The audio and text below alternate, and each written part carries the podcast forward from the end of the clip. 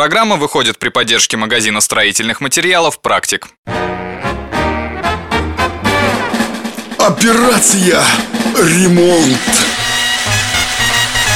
Ну вот, совсем другое дело. Теперь банька прослужит не один десяток лет. Хм, само собой, дело-то профессионал. Вам лишь бы похвалиться. Ну что вы за человек? Ну ладно, ладно, хватит причитать. Ты мне лучше скажи, что с полом деревянным делать? Какой-то он обшарпанный весь. Мой дорогой друг, в современном мире есть огромное количество прекрасных решений. Для начала вам необходимо учесть породу древесины, в каком помещении этот самый пол находится, влажность, температура, есть ли отопление и что было до этого нанесено на пол.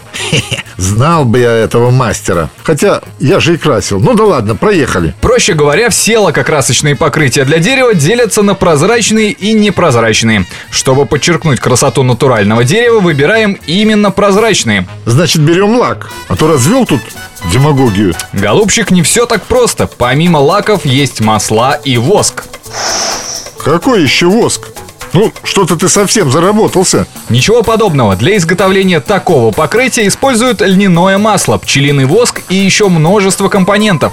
Но натирать такими составами ваше покрытие придется очень часто. У вас же нет полотеров, которые будут натирать пол, как в царских палатах. Ну, еще чего. Мне нужно покрасил и забыл. Они каждый день все по новой. Так, а про масло ты что-то там бубнил. Берем подсолнечное, что ли? Ваша ирония здесь совершенно неуместна. Между прочим, это самый древний метод покрытия деревянного пола. И, между прочим, для этих целей используют соевое, древесное, льняное и, действительно, даже подсолнечное масло. Ну ладно тебе. Так что брать-то? Мой совет. Для помещений с большой проходимостью выбрать краску либо лак. Ведь тоже масло придется поверх покрывать воском.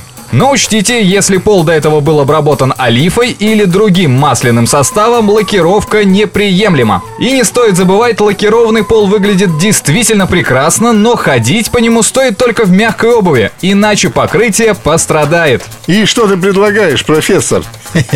Возьмите краску. Она защитит древесину от механических воздействий, перекроет недостатки дерева и сохранит его естественную структуру. И что самое главное, перекрашивать такой пол можно сколько угодно. А если влажность большая, потрескается твоя красочка-то? Водостойкая акриловая? Никогда. А вот дисперсионная краска наиболее безопасна для здоровья и проста в нанесении. Краска — это, конечно, здорово, но уж больно скучно. Какой-нибудь коричневый цвет или серый.